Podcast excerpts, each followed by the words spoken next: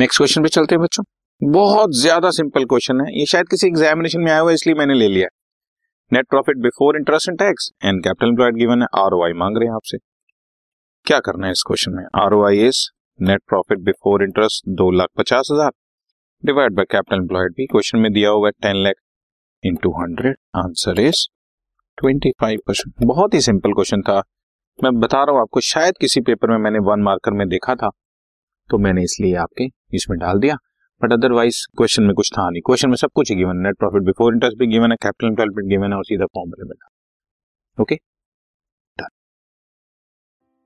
This podcast is brought to you by hub hopper and Shiksha Abhiyan.